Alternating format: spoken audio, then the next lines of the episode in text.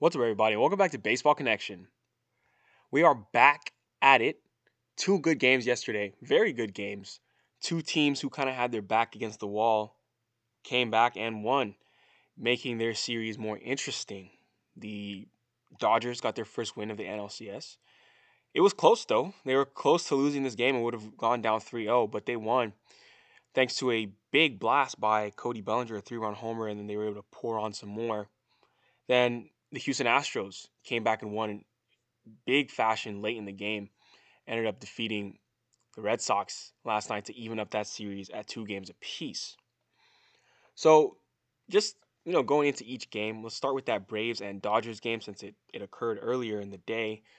6 5 was the final score in Atlanta, but the Braves had a lead. They had a lead going into like late in the game. They had a lead into the eighth inning, ladies and gentlemen.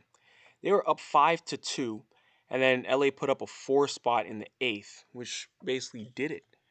But this game was very close. I mean, they were two innings away from a 3-0 lead. But like I said yesterday, there's no such thing as a must-win game when you're in like for the for the LA Dodgers, right? There's no such thing as a must-win game unless they're in an elimination game. Even if they went down 3-0 in this series, you know, it's the Dodgers. I mean, it, I'm not saying they would come back, but in baseball more than any other sport, you can't take things for granted. You really do have to get all 27 outs in a game. You really do have to get all four wins in a best of seven series. That's just how baseball works. You can't rest on your laurels because remember, last year, this exact same set of teams, Atlanta and LA, the Braves are up with a 3 1 lead last year, and we, we all know how that ended people in other sports like to think that a series is over as soon as a best of seven series is over as soon as a team has a two game advantage. Where where in baseball, you know that's just not true. We have a series on our hands, ladies and gentlemen. But yesterday, a big three run blast off the bat of Cody Bellinger was what did it, and it was a pitch way up, fastball up above the zone off of Luke Jackson and he he tomahawks it. He gets on top of it, and he hits that three one blast. Mookie Betts also big RBI double as well. So the Dodgers took care of business. They took care of business yesterday. Buehler was on the mound. You know, we saw some some interesting stuff yesterday. The Dodgers have been doing this weird thing where they will start Gavin Lux in center field. I've been criticizing this since the moment they did it, and it finally came to bite them yesterday. I mean, I don't even I wouldn't necessarily say this this was really uh, Gavin Lux's fault because he did lose a ball in the sun. But you do have to wonder would a more experienced center fielder have been able to make that make that play because they have more experience battling the sun using the glove to block the ball. You know, I've been on the record saying before I don't believe that a player ever losing a ball in the sun or the lights should be an error because I I know what that's like and it's it's tough. You can't catch what you can't see. But it was just a bad look because we know that Gavin Lux is a second baseman for crying out loud. And you're putting him in center field. I understand you want his bat, but I mean, center field is a premium position defensively. If you want to put an infielder in the outfield, you hide them in the corner. You put them in left or maybe even right. But to put them in center, that's that's a head scratcher to me.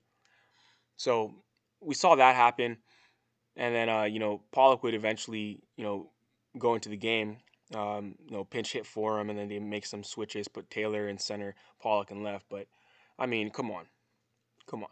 I think the Dodgers kind of over maybe the analytics department overanalyzed that, but okay, yeah. So I stand corrected. They did give Lux an error on that on that play. I stand corrected. So they did give an error on that, but it's tough. It's tough. Dodgers win six to five. Get back into this series. Today we're gonna see Luis Urias on the mound for LA, and then Huascar Ynoa for the Atlanta Braves. In the ALCS, we had a a flip of the switch, it seems, for the Astros. They pitched well, and you know, late later in the game, they started hitting the ball, and they hit the ball well. This was a two-one game. You know, Bregman had a first inning solo home run, and then Bogaerts bottom of the first, two run home run, and then it was two to one for most of the game. Most of the game until you know late where the floodgates just opened.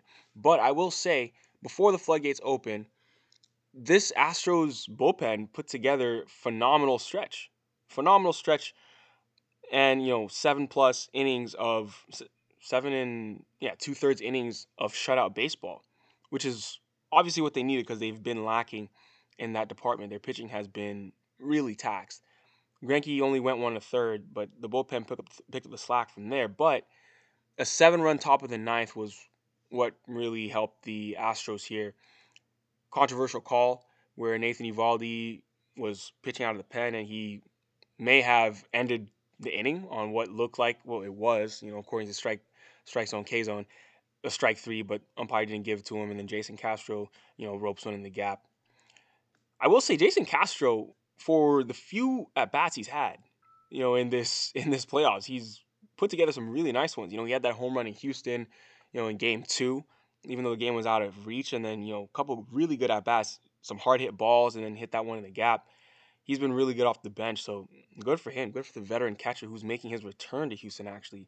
Fun fact for those of you, you who didn't know, he used to play with the Houston Astros when they weren't this good.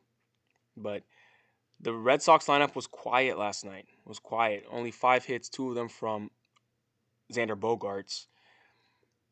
Bogaerts with a double and a homer last night. So they're going to try to get back on track tonight. And tonight they're going to send Chris Sale to the mound, and we don't know what to expect from Chris Sale. Chris Sale pitched game one where he didn't look very good. It's going to be a rematch game one Chris Sale versus Framber Valdez. Neither of these guys look particularly good in game one, but we're going to have to see. You know, Houston, you know, has gotten back on track where this series will go back to Houston. It's a 2 2 series, you know, tied series. So with three games at most left to play, with potentially two of them being in Houston, you know, they they they sit pretty comfortably. They sit pretty comfortably, but anything can change. Anything can change because Fenway is still a tough place to play, and you have to get the job done. So we'll see if either Framber Valdez or Chris Sale can pitch deeper than they did last time. This just hasn't really been a series of pitchers pitching deep. I mean, Pivetta did throw well yesterday. I will have to say that. So that's where we stand right now. I mean, really just recapping both those games, but that's really what we have in front of us. So buckle up, folks. We have we have great action underway. But that's gonna do it for today. A very short one. If you enjoyed this, please share it with someone who would be interested, and we'll see you next time on Baseball Connection.